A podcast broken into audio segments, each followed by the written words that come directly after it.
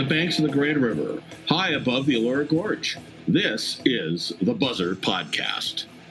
Indie music, new releases, industry insiders, out of the box conversations with guests from the true north, from the west coast to the east coast, to across the pond, and from down under.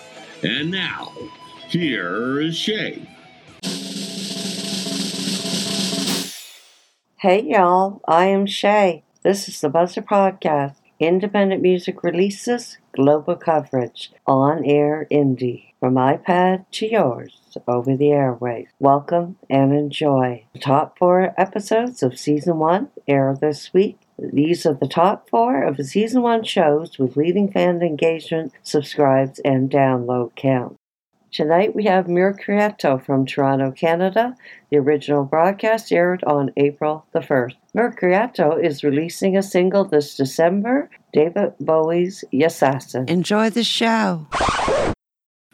We have Mercuretto on the show this week. Mercuretto is a music collective presenting reinterpretations of glam era hits and B-sides. From Toronto, band members Kevin Connelly and Alexander Sascha Tukatsch are joining us. Singer, composer, and actor Kevin Connelly is the band's male lead vocal. He is acclaimed for his versatility, range, and impeccable voice. Kevin co founded New Regime, the 80s new wave band. He was frontman and lead vocalist for Canadian based Life on Mars project celebrating the music of David Bowie. He is the founder of the band Iron Age Mystics, which produced a 2016 album hailed as the best political rock album since the Rage Against the Machine's debut. Sascha is the band's drummer, engineer, and co producer. His Toronto production space was the hub for artists that would be named Mercuretto, and where the band's debut was conceived, captured, mangled, and Mix. Sascha was drum programmer with Platinum Blonde, later joining the band as drummer when Chris Steffler left the band in 1985. It's an outstanding episode with incredible talent and a great discussion. Enjoy. Welcome, Sasha and Kevin. Thank you. Thank you, Shay. Great to be here. Hello, Shay. Yeah, thank you. I really appreciate the time. Time, you know, you two have been together for quite some time. You met back in 1987? 85, I think. 85, 86. 85. Uh, I, yeah, I was going to say 85, 85. Oh, okay. Uh, we met uh, on the uh, Platinum Blonde tour the reason I was questioning the dates is I saw that as Sascha replaced Chris Steffler in 1987 on Platinum Blonde as a drummer, uh, and uh, New Regime, what was your band, Kevin, uh, on uh, the Discogs or whatever, it says 1982 to 87. So when was the crossover? Like when did you meet on the Alien Shores tour? Or? Oh yeah, um, as I recall it, 80 about 85 85 and a bit somewhere in there. Whenever uh, we first took off with the alien shores tour was when Sash and i met. Uh, he wasn't uh, at the time chris steffler was uh, the drummer for uh, platinum blonde uh, and we were opening on the alien shores tour across most of all of east of east, eastern canada and most of western canada or a great great deal of it anyway. And so sash was doing tech and he was also what would you call it, Sash? You were filling in with percussive stuff around Chris's yeah. playing, and what, what would you say that would? Yeah, support, su- support yeah. musician, support musician, uh, and and yeah. tech guy. I went from being uh, a uh, on, underneath the riser to being on top of the riser. That's the way I like to say it. Okay, so I figured there was a story behind the crossover uh, because the dates uh, the dates weren't meshing for me. So can you can you tell us a bit of a background of uh, in that you had in music, your musical start? Uh, you go, Sash. Uh, well, okay, I'll go first. Uh, born from a musical family uh, and uh, had a passion for it. Was always surrounded by equipment and uh, so that's kind of uh, uh, how that started. Uh, music appreciation on Sundays, and then drum lessons, uh, piano lessons, and then schooling, uh, post secondary school in Salzburg uh, at the Mozarteum, and then Yeah. uh, Berklee in Boston, and then Humber in uh, Toronto. Yeah, you went to the uh, Bar- Berklee uh, School of Music for three semesters. Yeah, Yeah. Yeah. Well, I, what I found was interesting about your background is you started drums at age three. yeah, yeah. like that's incredible. Yeah, I have uh, pictures to, to back that up. Uh, for whatever reason, uh, I was gifted uh, a drum. I guess, yeah. Maybe it was supposed to be an art piece, but I, I gravitated towards it. We had uh, m- uh, melodicas that you blew in, and it had a keyboard. Uh, there was a piano, there was a guitar, there were mandolins. There was a bunch of stuff always lying around, and uh, yeah, so that was my the, the first picture that I have of me with a drum is at age three.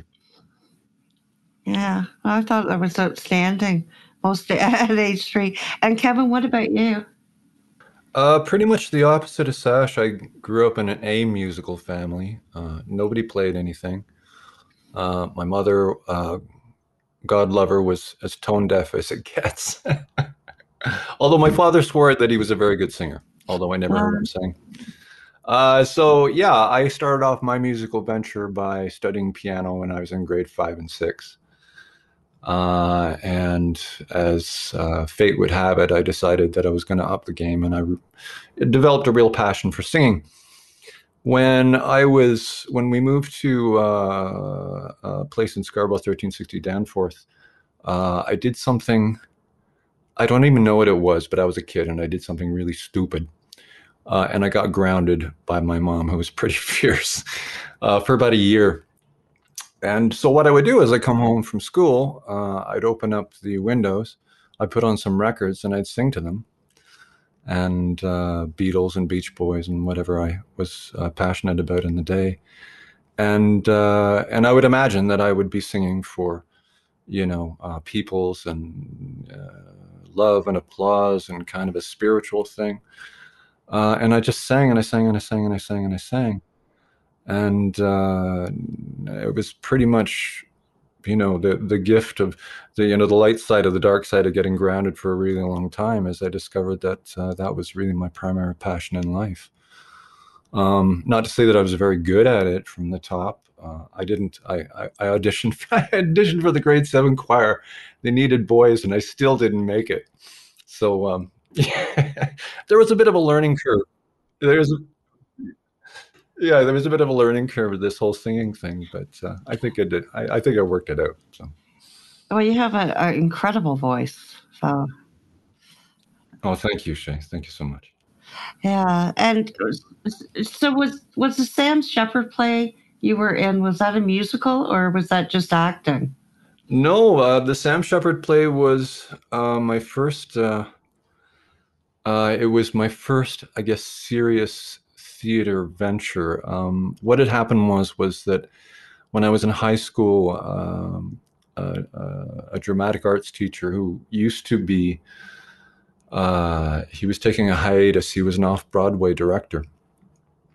Uh, his name is Robert Vogel, and uh, he was happened to be teaching my class in my high school, and uh, took a particular shining for me and uh, throughout the class and uh, asked me to audition for uh, Sam Shepard, uh, Sam Shepard's uh, one act uh, called Action, which, of course, as you know, as far as American theater goes, it doesn't really get any more serious, dark, and wonderfully written than, say, Sam Shepard. Mm-hmm. so here I am, a kid. I audition. I get one of the two leads and uh, away we go. And so it went up in what uh, I, I, don't know if they still do it, uh, but it was called the Sears Drama Festival, basically an Ontario-wide competition for theater. and lo and behold, I uh, really grabbed a hold as a kid of this uh, uh, well, a teenager, anyways, uh, of this role, and won uh, several uh, uh, acting awards, awards of merit, and um, in the finals, I recall the adjudicator after the three last plays had run had said, I, I, have this very dark. I had this very dark monologue at the end of the play, mm-hmm. and I could hear people. This is this is a you know a 17 year old kid, and I could hear people weeping uh, because it was very it was very dark and sad closing to uh, the play. And the mm-hmm. adjudicator mm-hmm. got up at the end and said, "Well, uh, I, I was awarded yet another award of merit," and he said, uh, and this really resonated with me. I was like down to the atoms. He said it was the best two minutes of acting he'd seen anywhere in years, film, television, or theater. Wow. And uh, yeah, and so that was that was that's that was where I got my feet wet in in acting, and and uh, yeah, it went on from there. Yeah. Course. Thank so. you for sharing that. No, I, when I saw that you had a starring role as a teenager in a Sam Shepard play, I thought we'd better talk about it because that's quite a a feat. That's quite a feat. and you joined your first band when you were 15 on keys? Uh, yeah, I was. I originally started off as a keyboard player, and uh, as I said, I, I, grew an ambition because I, would be playing keys for you know a cover band or something, and uh, and I'd be listening to the singer going, "Oh God, I could do that better than you," cocky kid that I was. Yeah. And um, yeah, and so I became when, when New Regime became, I, I, I, think I was about 19 at the time. Uh, and when we were in that interim stage where you're playing uh, small punky clubs in Toronto, uh, and we first acquired our manager uh, for the next five years, Jake Gold. Um, I would I would be playing keyboards, and I would be singing, and then I would be playing singing behind the keyboards. And Jake noticed that every time I would go behind the keyboards, the audience members that were dancing would sit down, uh, or very often sit down. And so it was his idea to get a full time keyboard player so that I could just flat out front the band without any show interruptions of that kind, you know?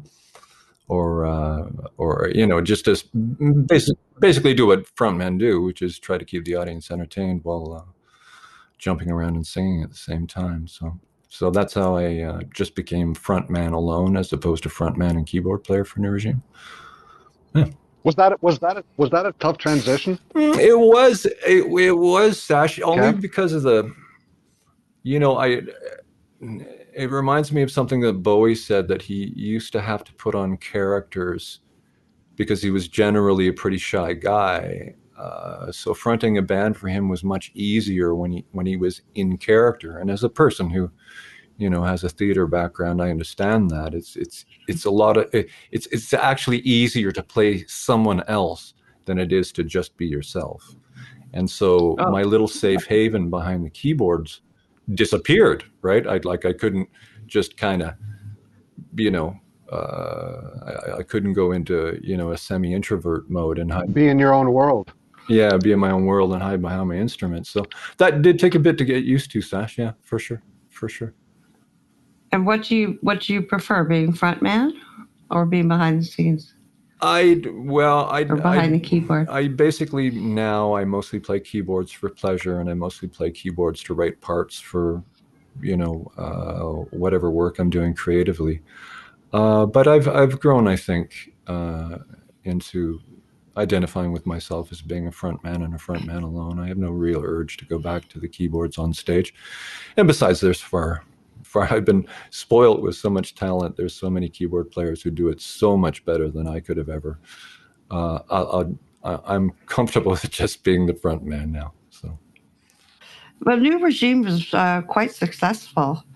Um, you were uh, you were very successful until there was a uh, a culture change or a corporate change. Uh, you did national tours, uh, uh, opening act for Platinum Blonde at Maple Leaf Gardens. I was there for that.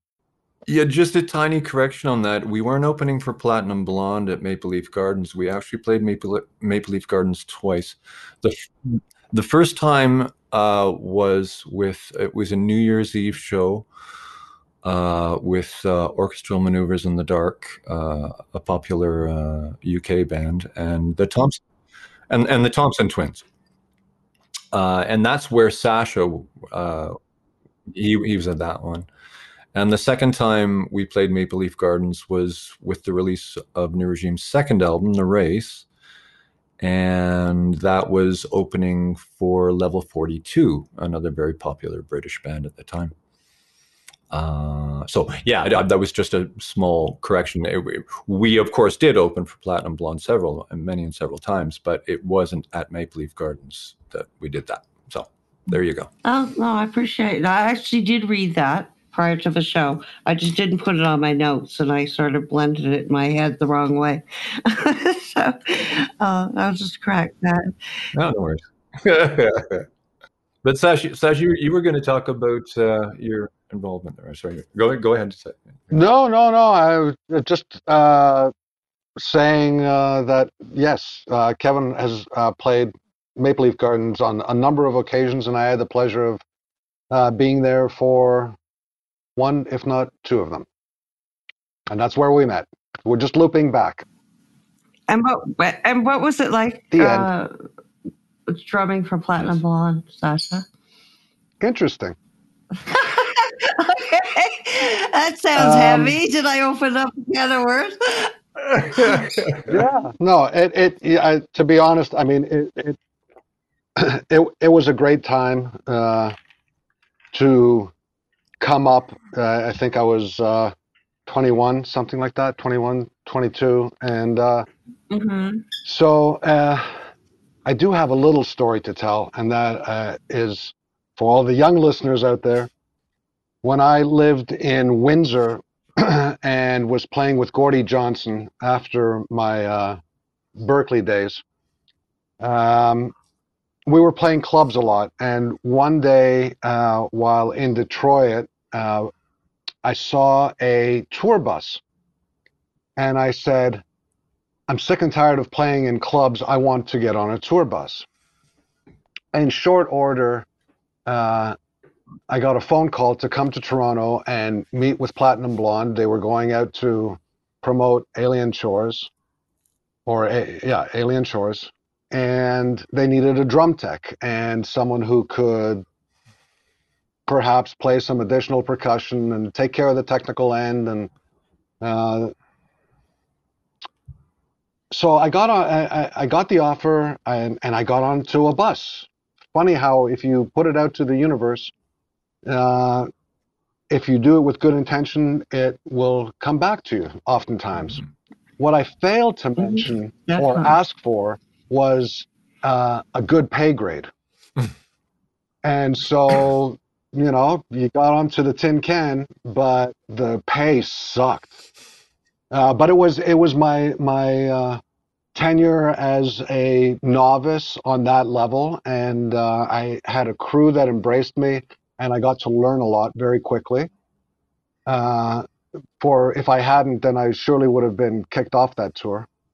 And uh, and then I got to the point where I put out to the universe, I'm, I'm done and tired of, of servicing other musicians, although it's a great lesson. And I implore all my students and any musician to go out on the road and be subservient and, uh, you know, uh, learn the tools of the trade of, of how to put on a show. Um, I was tired of and done with it. And I said, I, I want to get up on stage. And then in short order, I got the phone call, would you like to audition for uh, Platinum Blonde as being the drummer. So that's why I say interesting. There's one question I have. it's crazy, but I've uh, I've met some other Platinum Blonde members that are uh, interviewing them. I've never asked this. Did you guys? Was it required for you to dye your hair platinum blonde?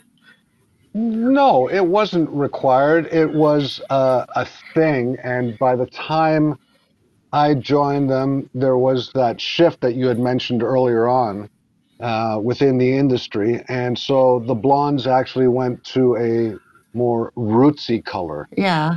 Uh, did yeah. Which is what Contact, their third record, was, and uh, the blonde started to disappear.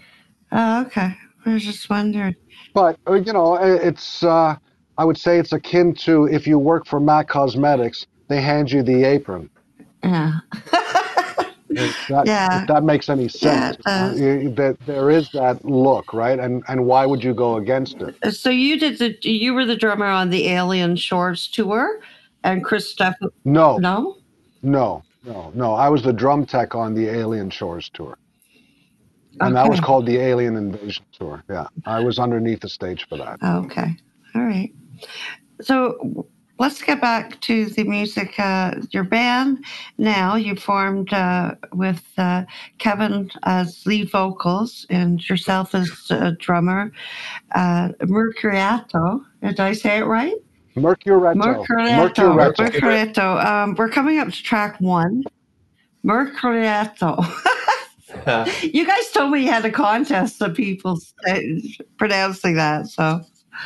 Yeah, it's it's it's the pitfall you fall into when you make up a word uh, that doesn't exist and people got to figure out how to say it. So yeah, yeah. Time will come. Everybody will know Mercuretto. Yeah, but it's really cool. It's really good.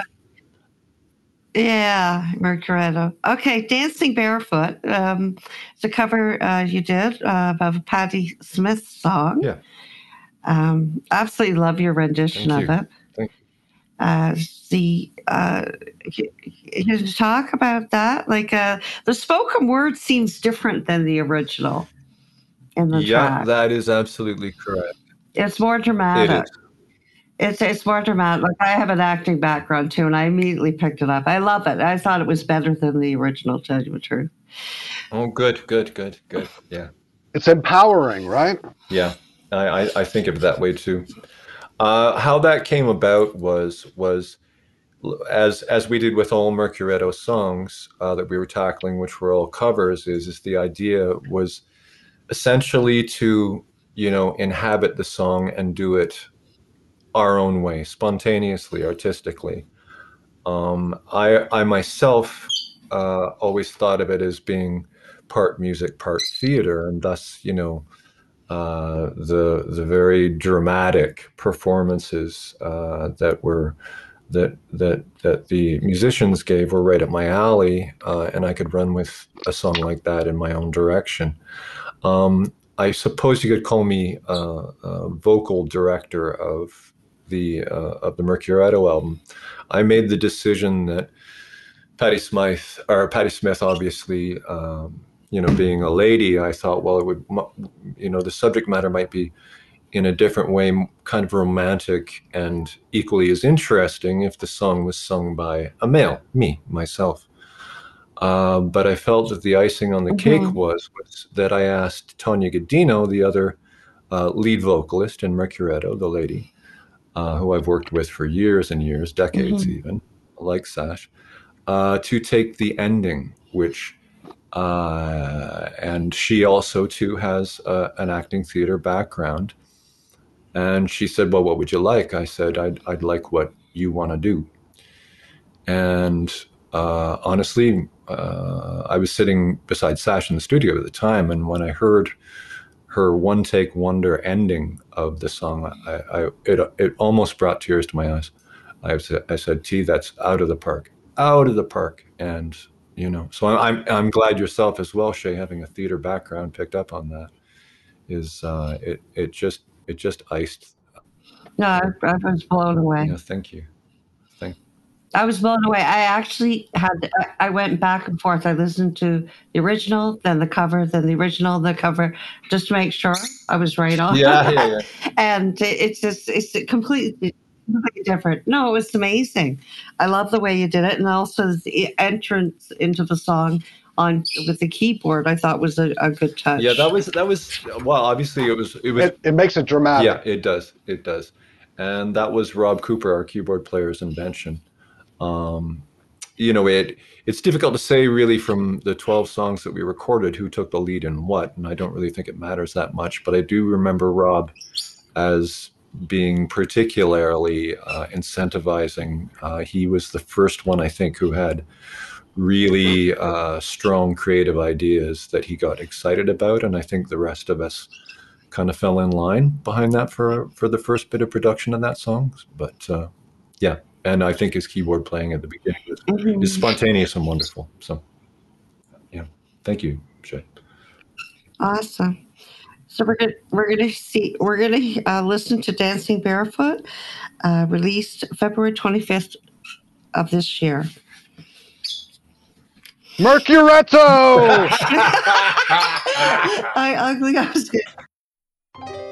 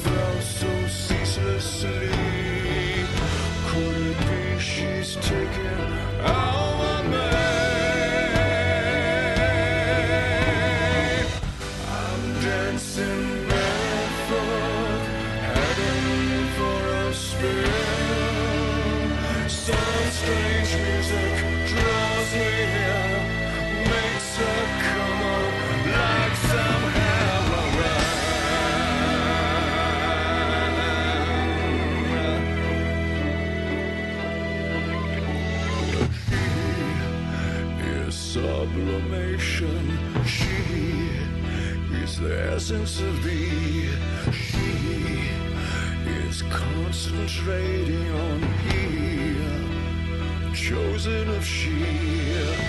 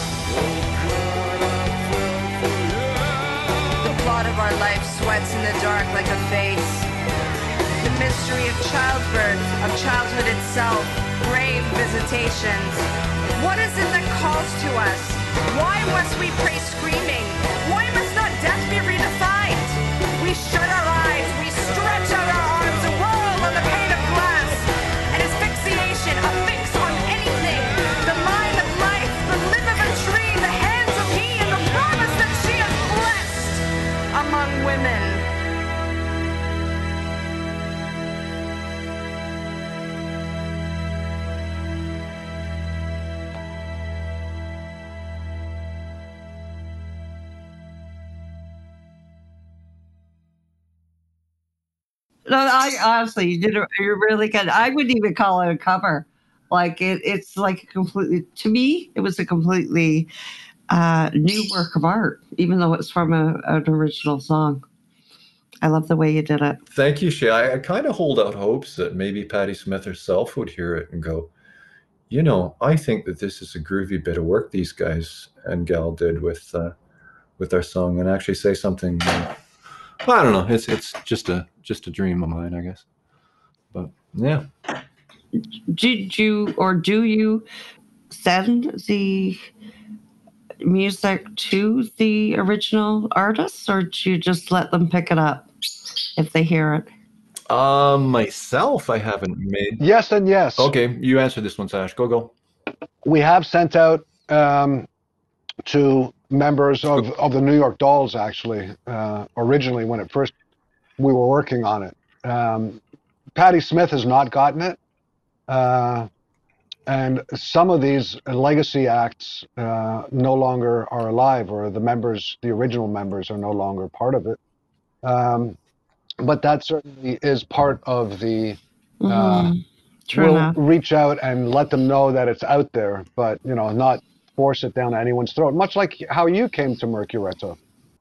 It was, you know, through social media and it being posted, and uh, then you reached out to us, and that's so very, we're so very grateful for that, Shay. Thank you, by the way.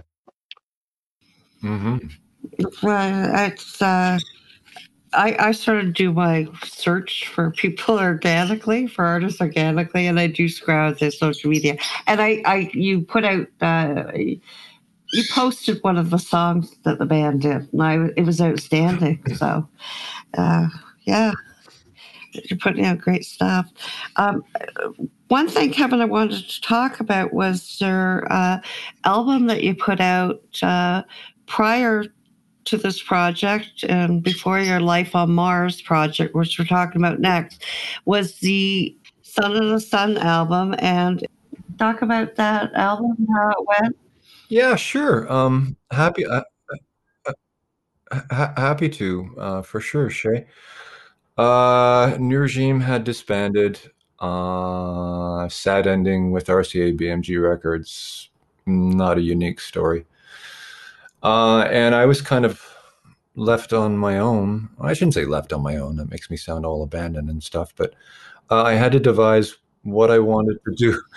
I, had, I had to devise musically what I wanted to do with myself. Um, and uh, I, I went for a kind of a more Mhm. organic approach to musicality. Uh, one reviewer I recall uh, said that the album was if if Bruce Springsteen had continued to make songs like uh, or continued to make albums like the earlier part of his career before Born to Run, then this would have been a, a great fit.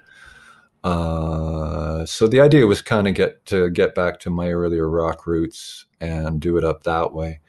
And there's a you know there's a tale to be told as there is you know when you take years to make a record. Um, it, I I co-wrote most of the songs, I should say, not all of them, but most of them with uh, Bill Bell, an extraordinary talent, uh, uh, and you know one of my best friends. Uh, although I don't see him very often these days, but um, you know, Bill is uh, an incredible studio engineer. He's uh, an incredible producer, incredible guitar player, incredible songwriter. Uh, working with you know Tom Cochrane regularly. Uh, uh, Alex Lifeson, Rush. He helped Alex co-write his uh, his own solo album.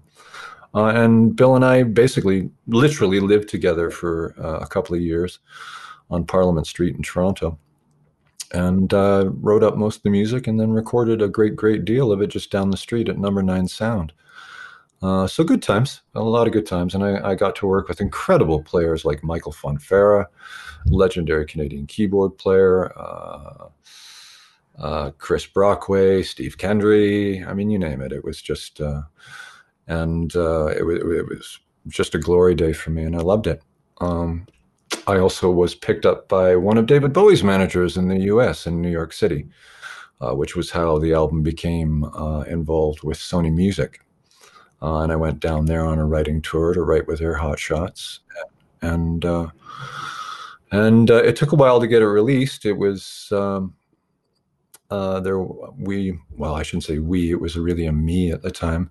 Had a bit of a falling out with Sony, um, and uh, then uh, a couple of years later, picked up with uh, an indie, uh, Kevin Wynne, the former singer from Kon Kan, a Canadian hit band. Uh, had had turned in had turned himself into a manager, and so we took it from there, and then released the album. And uh, uh, overseas, actually, particularly overseas, sold extremely, extremely well. And uh, there se- still seems to be a lot of people uh, wanting me to re-release it. But uh, yeah, that's the shorthand story of that story. Shay. Oh, over, overseas, like across the pond, the UK or other countries? Across, across the pond, the UK, particularly strong uh, in Germany. Uh, Okay. I have no idea why, but that just seemed to be the case. And we did, we did, actually did quite well here too. I shouldn't I shouldn't uh, reduce that, but uh, uh, it's interesting that's being a, a Canadian. It's interesting being a Canadian when your music that you well you obviously are a Canadian and you think you write like a Canadian and perform like a Canadian, and there seems to be a strong appetite for it in uh, countries that, uh, for the most part, I, I myself have never been to. So it's just interesting to me. Yeah. Uh, I, I would say that's still continuing. Uh, just my podcast alone, uh, demographically and, and geographically, uh, a lot of the listeners are coming from Asia, India, Germany, Paris. Uh, they're basically one to one with my Canadian and US followers. So, which I'm quite surprised, Mhm. especially the Canadian episodes. Yeah, so there is a thirst for Canadian music internationally. Oh, wow. So you are also involved with the Life on Mars, uh, a Bowie show. Uh, it was. Uh, it's more of a. You call it an emulation of his live music, but you also did a tribute. Had a tribute band called the Diamond Dogs. How is this different? This show. Ah, yes. Okay. Well, the Diamond Dogs was a project, uh, a very uh, popular Canadian band by the name of Honeymoon Suite. Uh, their manager, Stephen Ah, okay.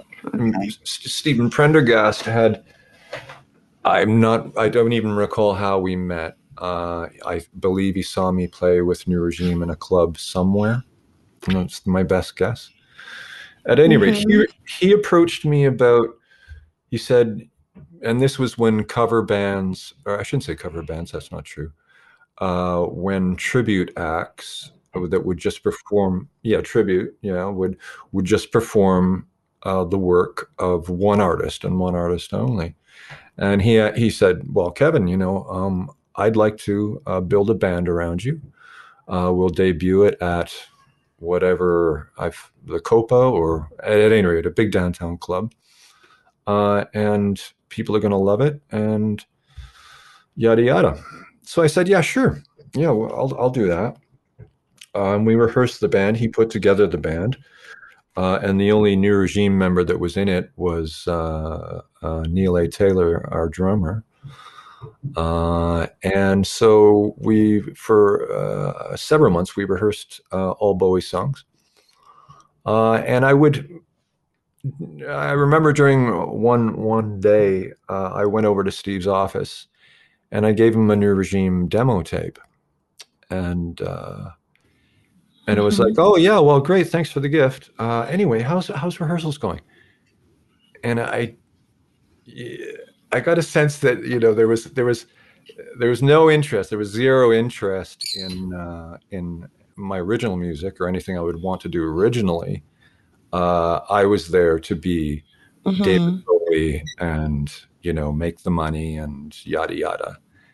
And um, Okay. uh, I simply uh, I, I I quit Sorry the band. I, I left. I said, you know, I'm I'm more interested in uh, Okay. original stuff.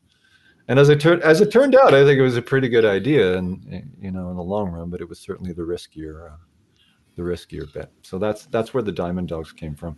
Life on Mars, at least a decade and a half later, was a revisitation of that very idea. Let's talk about the Life on Mars uh, uh, Bowie show that you did. Uh, Life on Mars was there was a uh, there was a period of time where musically I wasn't really doing much. I was more engaged in theater uh, and occasional bits of uh, film and television. And um, my longtime bass player uh, and friend John James uh, came to me uh, and proposed the idea of the Life on Mars project, which we we called Heroes initially uh, when we were having a barbecue with our uh, Mhm. With our partners, and um, I thought, well, yeah, no, that's cool. You know, I mean, I'd never done. I mean, uh, other than the Diamond Dogs that never hit the stage, I, the only stuff that I had performed live for the most part was original music. Uh, but I felt, well, you know, this isn't just any original music. This is David Bowie. okay. Um, and so playing playing playing two hours of David Bowie, uh, you know, or singing two hours of David Bowie per night uh, is is uh, as close as it gets to being a dream for uh, any uh, any sensible singer. So, and so you know, in a very uh, undeveloped way, we we just knocked it out. We played clubs, uh, enjoyed it, and and uh, let me see. And from there, basically, I was inspired to up the game to make it much more theatrical, to involve uh, theatrical people, as well as top grade musicians, of course. Like I said, I've been spoiled all my life with that. Uh, you know, enter Sascha, uh, enter, uh, you know, uh, costumes, enter professional theater choreographers uh, helping us set up scenes, uh, enter sub stories within songs. Uh, and so we developed the show out from there to make it obviously much more dramatic and, you know, uh, a tribute to the great man's work, of course, but also in the spirit of uh, in the spirit of uh, live theater entertainment as well. So that's how that came about. Shay. And we got to play in some uh, great venues uh, Mhm. and played the CNE, I think, a couple of years in the row. that we did Uh, Mm, two or three at least. Yeah. I looked, I went on to the website, the link that you gave me. Uh, the videos of your performances are outstanding. Did very Thank- well. Oh, thank you. Did Thank very well. and it was, I'll, I'll, I'll just interject that the snippet of how we got to Mercuretto was that uh, the band was playing at the ROM, which is a uh, museum here in Toronto. And um, The A- AGO Sash, A- A-. Sash uh, Art Gallery. oh, I'm sorry, the AGO is Yeah. the art gallery. Yep. Yes, that's right. See how foggy I am.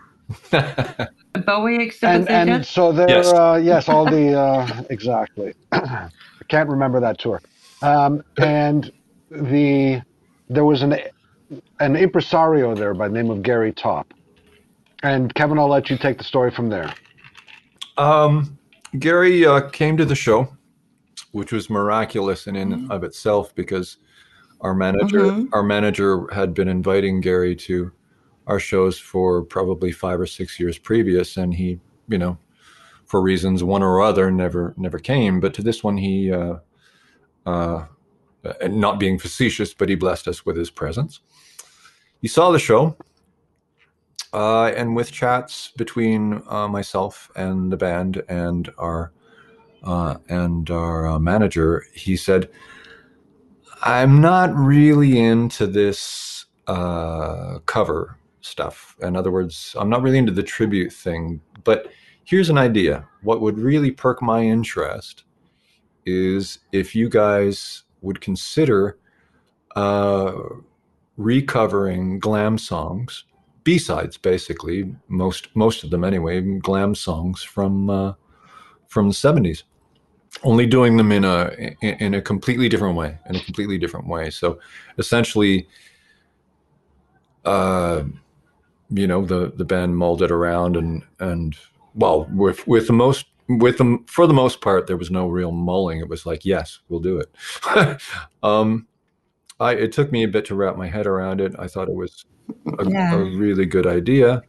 Uh, and then, so just to test the water, um, the Life on Mars uh, peoples, who are the very same musicians that uh, that uh, uh, are Mercuretto, uh, we got together and decided, you know, democratically which which first two songs we would take on. One of them was David Bowie's "Yassassin," and I for yes, the second one was "Fishnets and Cigarettes."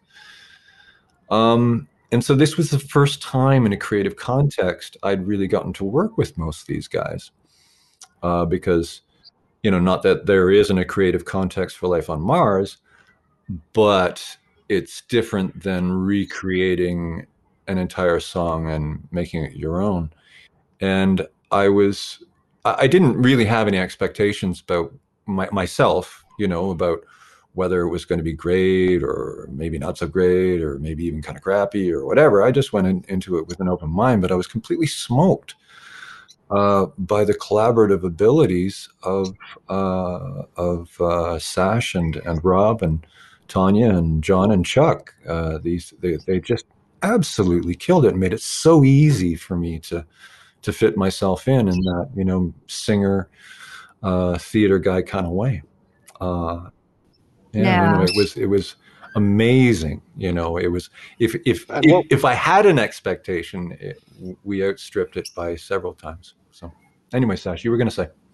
We uh, it it was an interesting process because we knew that we had limited time uh, in the studio to do this, and so the mandate was to learn the song as per the record, play through it once or Mhm. twice, and then completely strip it down and uh, change it to be that thing, you know, that, that that with that directive of doing it not in a lounge sort of way, but in a theatrical, something you could see uh, in a club back in the 40s or 50s, except in uh, a modern context. And so we had these four hour uh, creative sessions. And as Kevin says, uh, we got down to business. The studio was mic'd up, everyone was ready to go. And we played the song uh, through a couple of times, and then we broke it down and tried to figure out okay you know what are the great elements and, and how are we going to create something new out of it and uh, in short order i think you know maybe 10 uh, 12 sessions we would do two or three songs at a time uh, if i remember correctly Yep. uh, and we'd very quickly get through that uh, you know democratically uh, accumulated list of 20 25 songs da- and we str- got it down to 12 or 13 songs hmm Well, we're going to be listening to Fishnets and Cigarettes next. Uh, you released this also in January of this year, January 26th. So we're to give it a listen. mercuretto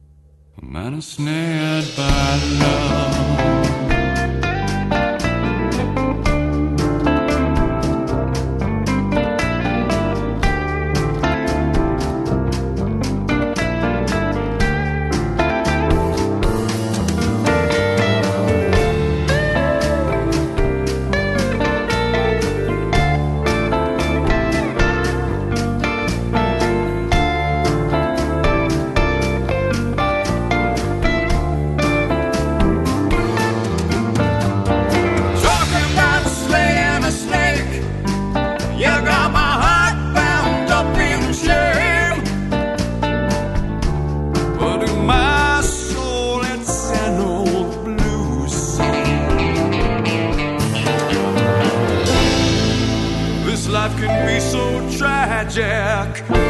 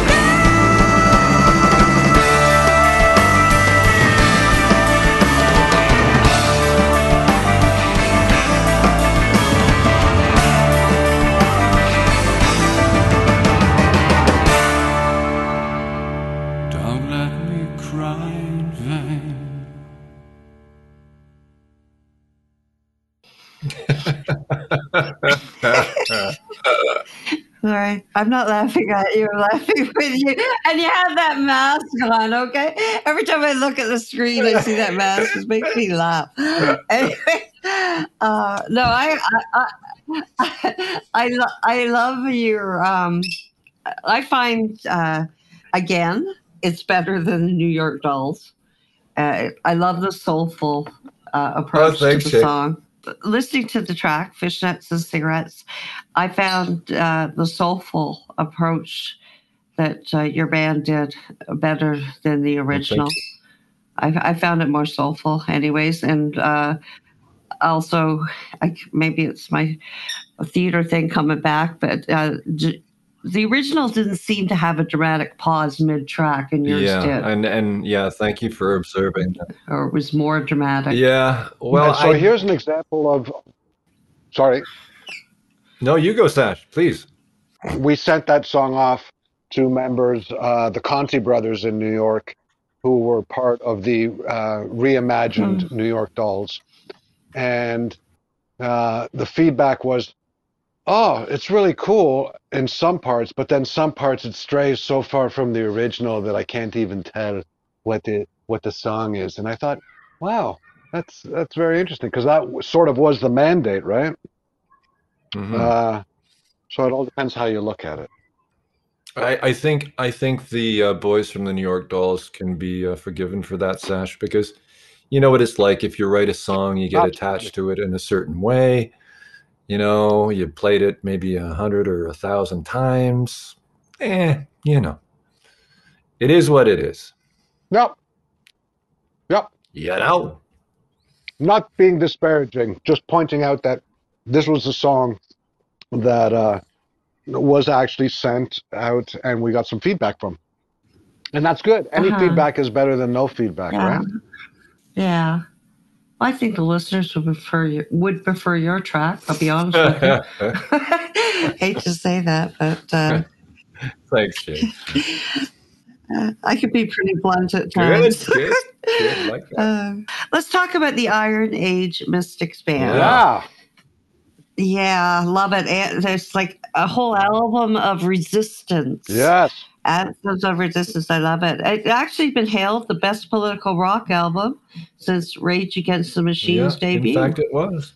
That's quite a quite a quite a shout out. Yeah. Um, can we talk about the project background? that? Absolutely, Shay. Absolutely. Um, uh, this was uh, still at the time, I believe, uh, Life on Mars was, uh, we were playing, but again, not so rigorously that uh, I didn't have anything other time on my hands. Uh, and by a kind of a uh, by, by a kind of an act of providence, uh, I had met a fellow by the name of Greg Mount, who was a drummer uh, at a Mhm. mutual at a mutual friend's wedding. At a mutual friend's wedding, and uh, he had heard that I was from New Regime, and said, "Hey, man, you know, do you want to maybe start a writing project? You know, I know some guys." And I said, "Well, okay, let's give it a crack." And so we did with no expectations, zero expectations. Uh, we got together in Greg's apartment where he had a studio set up, and we would just kind of hash and smash away at you know little song bits and little tidbits and what have you. And I thought, well, this is kind of fun and entertaining.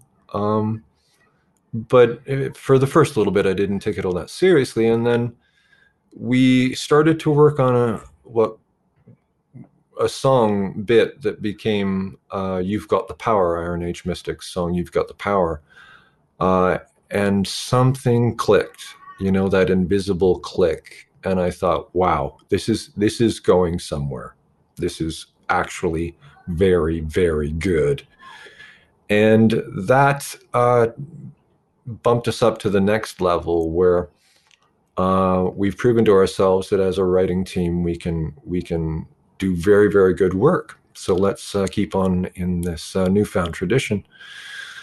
And at the time also too um, in a in a kind of a private sense um, you know I'd I'd ha- I've had decades of uh, you know uh, of, uh, of of luck and prosperity in in the field of music uh, particularly uh, when it comes down to uh, being you know being an older musician who still gets to be played and still uh, uh, and has a has had a really good run of it. So I wanted to employ some of the reading and studying, culturally studying, socially studying, uh, uh, political studying, socio-political studying that I had done, and I wanted to apply it lyrically in musical terms to uh, this work, and that was pretty much the bar that I set for myself from the beginning.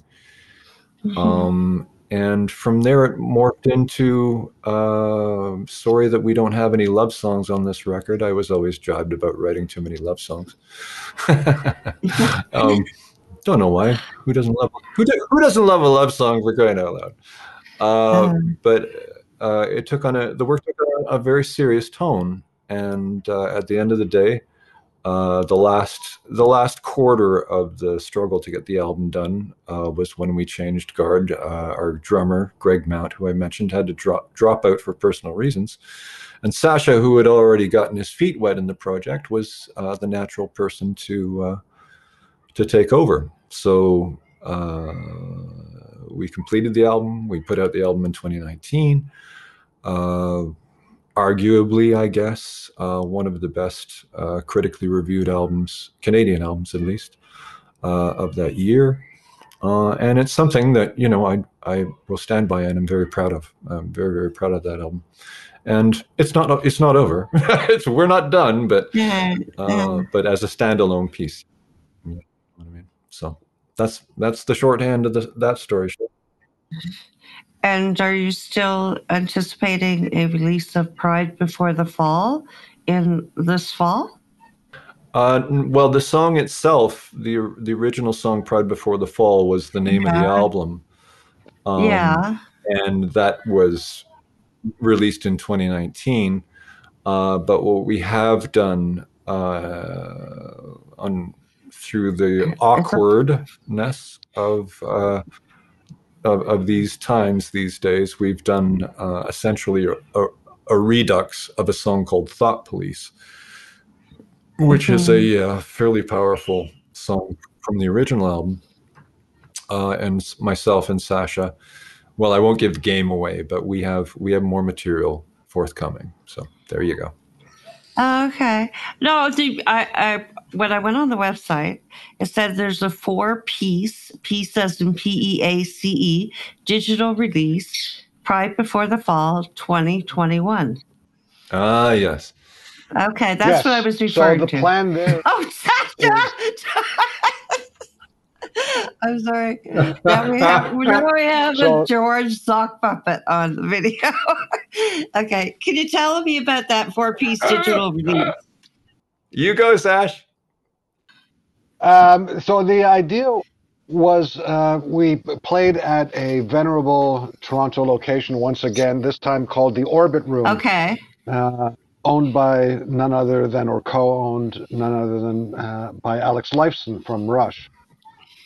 and uh, friends Tim Nodder, and they gave us a date, and we decided to do an acoustic uh, presentation of the record with guitarist Sil Simone and Desmond Leahy Mhm. and Tiny Godino, and uh, of course Kevin and myself. And uh, then we thought, well, this is really a, a, a very interesting, in as Kevin said, a redux version. Uh, so let's explore creating, recreating the songs uh, with uh, another vision. And so, yes, we have some remixes and some uh, reinterpretations, and they they will be trickle fed out, much like the vaccine is right now. Okay. Uh, okay. Good to know. Good to know. So we're going to hear Love is Oxygen next. It was released October 2018. Uh, it's a bit heavier, but still disco y, your version of it. Uh, could you talk about uh, that rendition? I, I think Sash, it's best that you take the lead for this big. It's yeah. probably it's probably the closest to the original uh, version, albeit uh, we played the long version of the song. Uh, it's a cover by the band Sweet or of the band Sweet, Yeah. and a Ballroom Blitz, I guess, would be their most noticeable or memorable song. Uh, but as the mandate was to do B sides, we uh, chose Love is Like Oxygen and Mhm. had a really good time with that as well, from what I remember. And your release was uh, seven minutes and 14 seconds. Why did you choose the long version? It was more dramatic uh, in in our minds. Uh, the, the the short version was just in and out, uh, and you know left a tip on the table. This one was uh, uh, more of an exploration, especially the middle section, with the great piano work by Rob Cooper once again. Well, I liked that. Thank that you. was good. We're gonna hear "Love Is Like Oxygen" by Mercuretto. Yeah, baby. okay.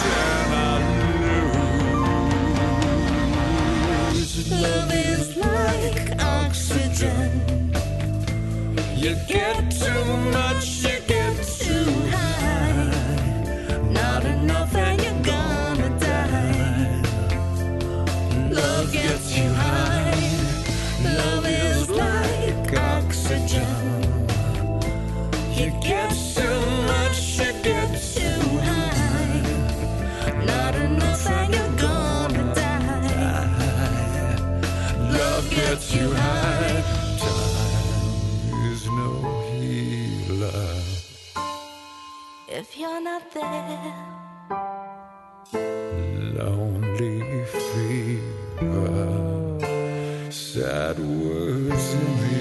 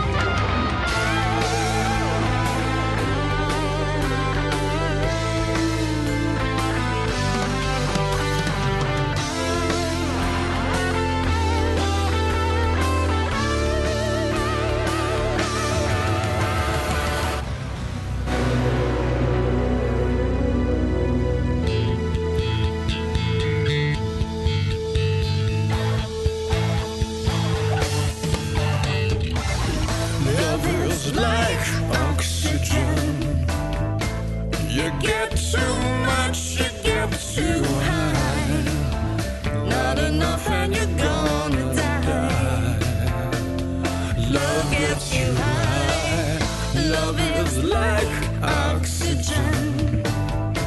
You get too much, you get too high. Not enough and you're gonna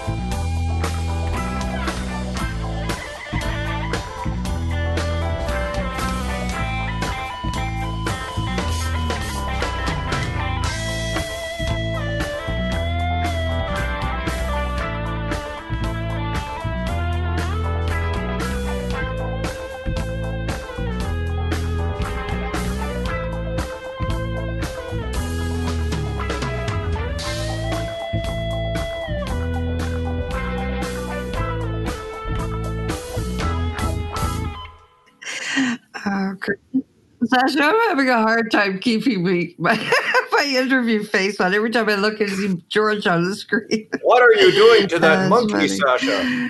Uh, okay.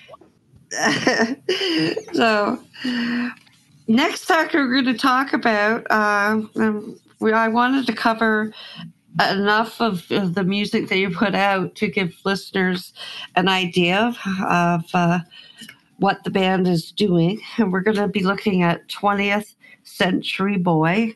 The original artist was T Rex, and you released it February of 2019.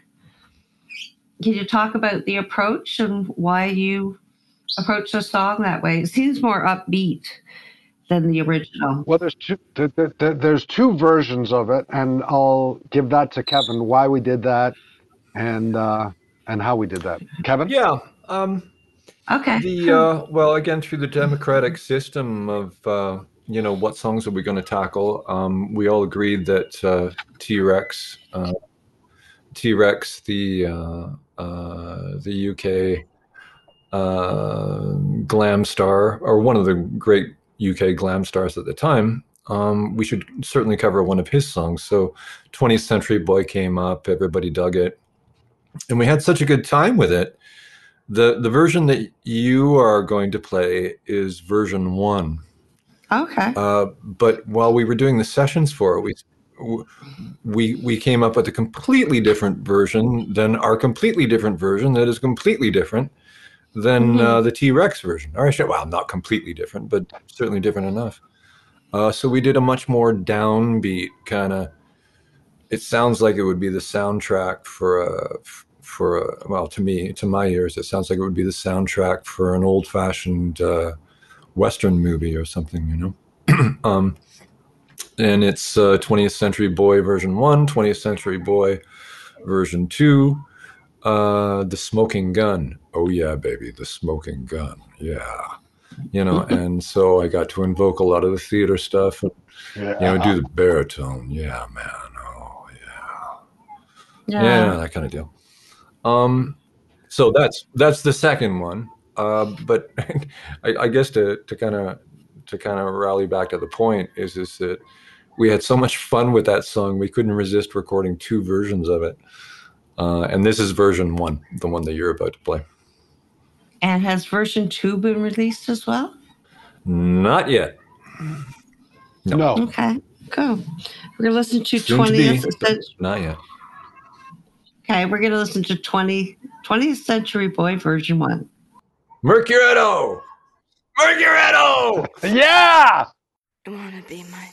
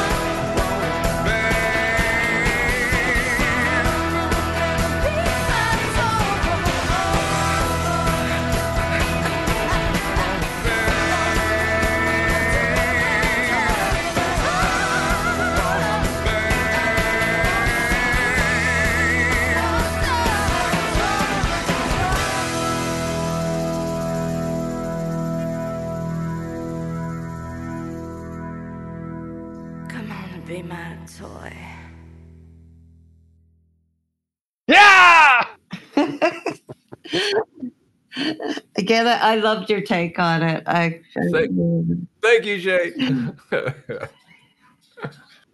so what what was it about the song that made you want to have more fun with it than the others? Well, it's just a goofy song. Oh, I say gosh. it's a goofy song. I it, it, yeah, but it is. It's kind of and it's a it. it, it well, wait, a, wait a second. I don't think the original. Go ahead. No, you go ahead. No, I insist. Please, after you. Well, I'll just try not to speak for Sascha, but I don't think the original is goofy. You're correct. Uh, no, it's it's not. It. Yeah, the original is not goofy. Uh, our first version of it is uh, upbeat and fun, and then from somewhere in between version one and version two, Mercuretto style, uh, we just kind of went fun and goofy. So we put we you know kind of took version we we kind of took T Rex's version, combined it with our version, and then reinvented it to make a fun Mhm. goofy version fun fun and goofy version so that's my explanation sash got anything to add No, no, I never have anything to add. Oh, bull.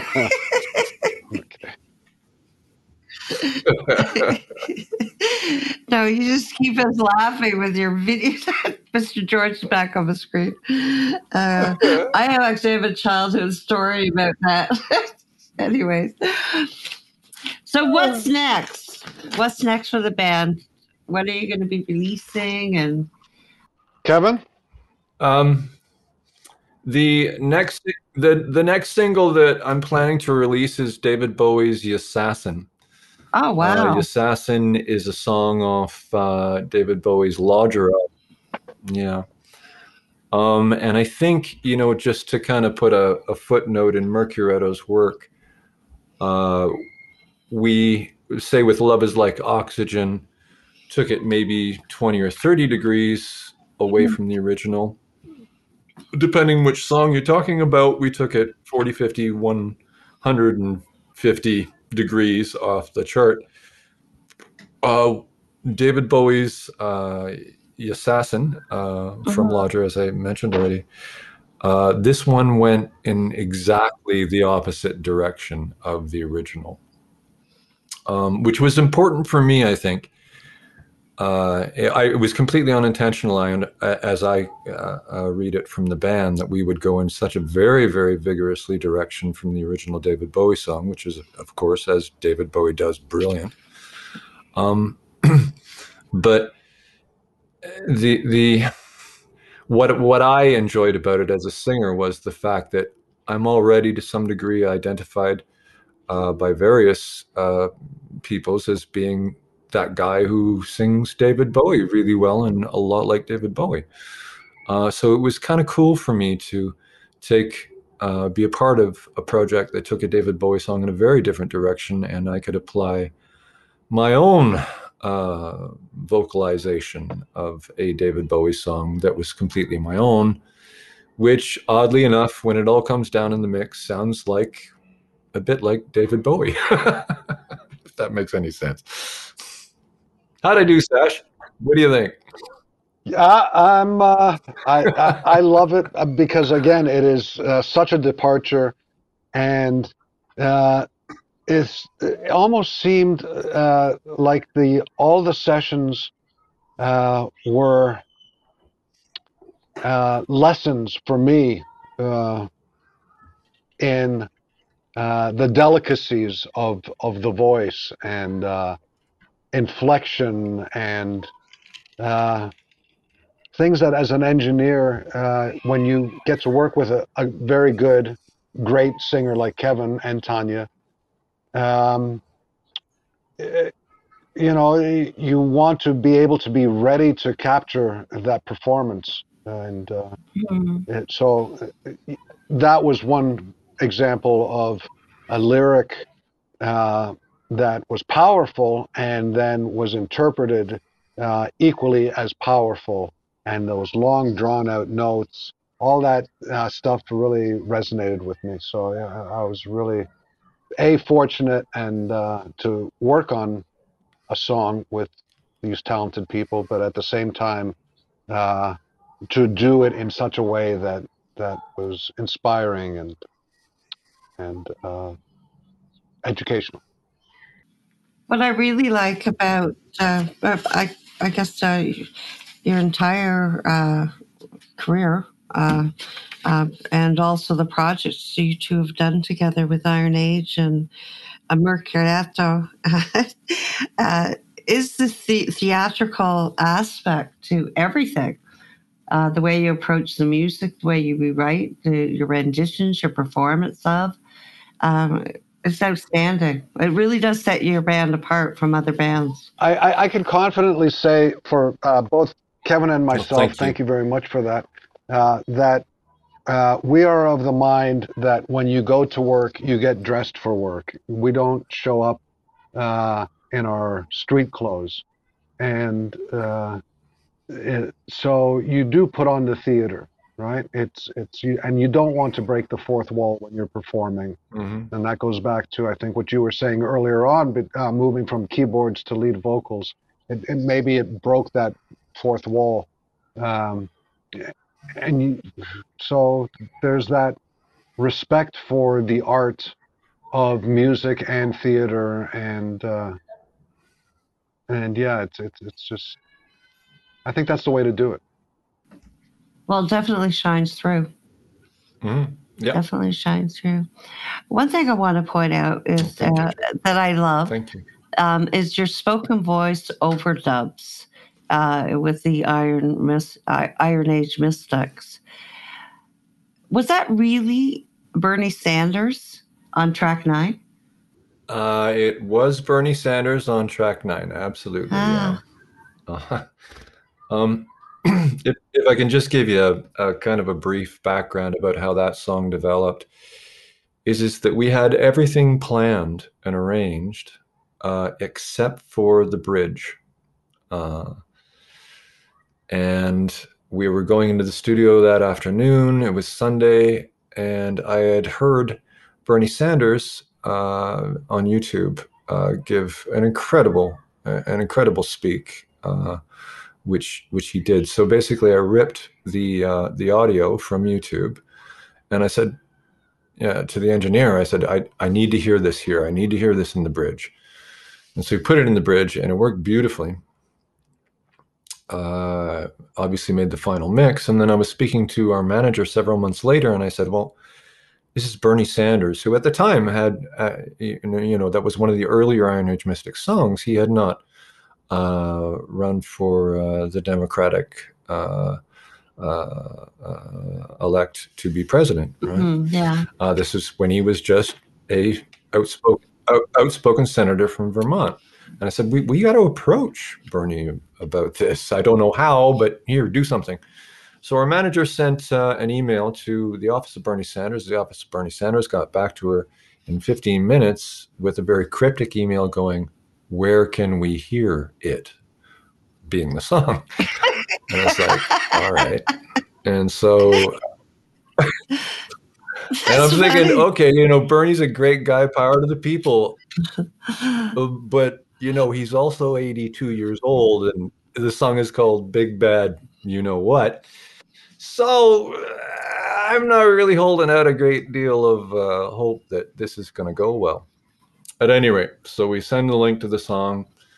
Uh, they, they they hear the song and get back to us in about 15 minutes and go. In a, Where's my song? oh, Sash, geez, you're just really too much sometimes. Um, at any rate, comic relief. Uh, yeah, so the office of Bernie Sanders gets back to us in about 15 minutes and goes, and goes, we love it. Thank you uh, for including Bernie in this song. Run with it. And it was like, wow, we just got a, you know, we just got an advocacy from, uh, you know, one of the one of the most respectable dudes in American politics, right? So that's cool.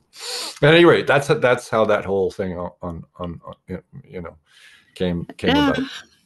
That was pretty cool. I like, I love the way you put spoken word in in your music. I really do, really do. That's probably why I love the um, cover that you did for "Dancing Barefoot" Uh, it's just my favorite of the four you shared with me today. I love it. Yeah. Oh, thank you, Shay. Thank you so much. Yeah. man. Creative. A lot of times, those creative calls were just made on the fly because, you know, we had space to fill, and other times it was a lot more conscious and deliberate. Yeah.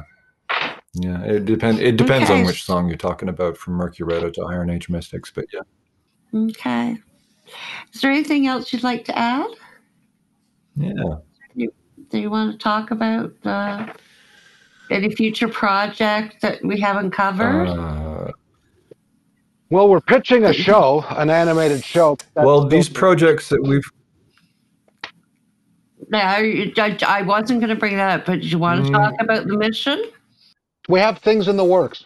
Okay, let's talk about the mission. You first, Sash. No, well, I, Yes. I, I would say that, uh, as Kevin We said did- before, it's uh, not over yet, and uh, there are multiple projects in the works, and if they come to light, it's uh, it'll be for a, because we did a lot of work, and we're we're we're trying to get music and uh, art out to the people. Yeah.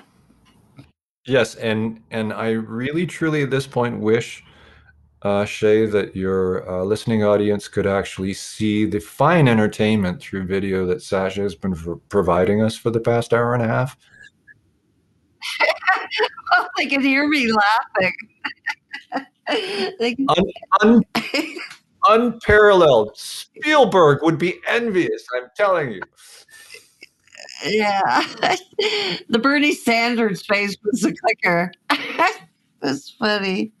So, uh, are we going to talk about the mission or not? You want to leave it up uh, for updates on your site uh, when you're ready to release it? What is that? What is that website? Uh, Oh, That's M E R C U R E T T O dot com. Mercuretto. yeah, what he said. Yep. yeah. So updates will be on uh, given on the site if they subscribe by email. Well, or? um, I'll, I'll give it to you shorthand. Is is that we have an animated project. Uh, basically, it's a fictional story co-written between uh, myself and my spouse, uh, using the real people in uh, the band Mercuretto uh, to uh, basically present a several-part animated show that is um, uh, employs the music that we've covered but also has a storyline that is, I believe, very, very funny, very socially satirical, uh, and very relevant for our times. Um, hey, if you you, you got to laugh, right? Uh, so yes, but that is a work in progress. And we are looking for a director, right? yes, in fact, we are. no, I, I, it's incredibly well written. You gave me a sneak peek of it, and I, as a writer, was Oh, blown thank- away. Blown away. Thank So you and your spouse have written Yes, uh, it was. Well, I started to get when we were building the Mercuretto website. We needed bios, and the guys started to send in their bios. And uh, as entertained as I was by bios, I thought that this is kind of not so interesting, just to me. You know, just because I'm used to you know bios and what have you. And so I started to riff. I took every individual band member and I turned them into a fictional character. And from that point, uh, I started to develop an overarching storyline. And from that point, I went to my my uh, my spouse, who is a renowned professional writer and teacher of writing, uh, and a really great gal, by the way.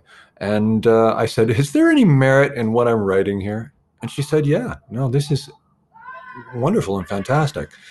So, with her creative input, uh, I developed what became, or what has become, uh, the Mercuretto wealthy industrialists from the 1950s or 40s who get transported through Tesla technology into the future to save the world from, to save the 99% from the 1%. In other words, the 1%, you know, in a battle with the 1%, very wealthy industrialist, yada, yada.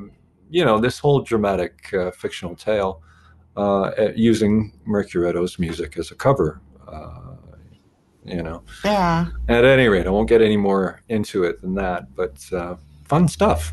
And yes, Sash, we are looking for a director. No, that's amazing. It's amazing. Oh, thank you. Thank you.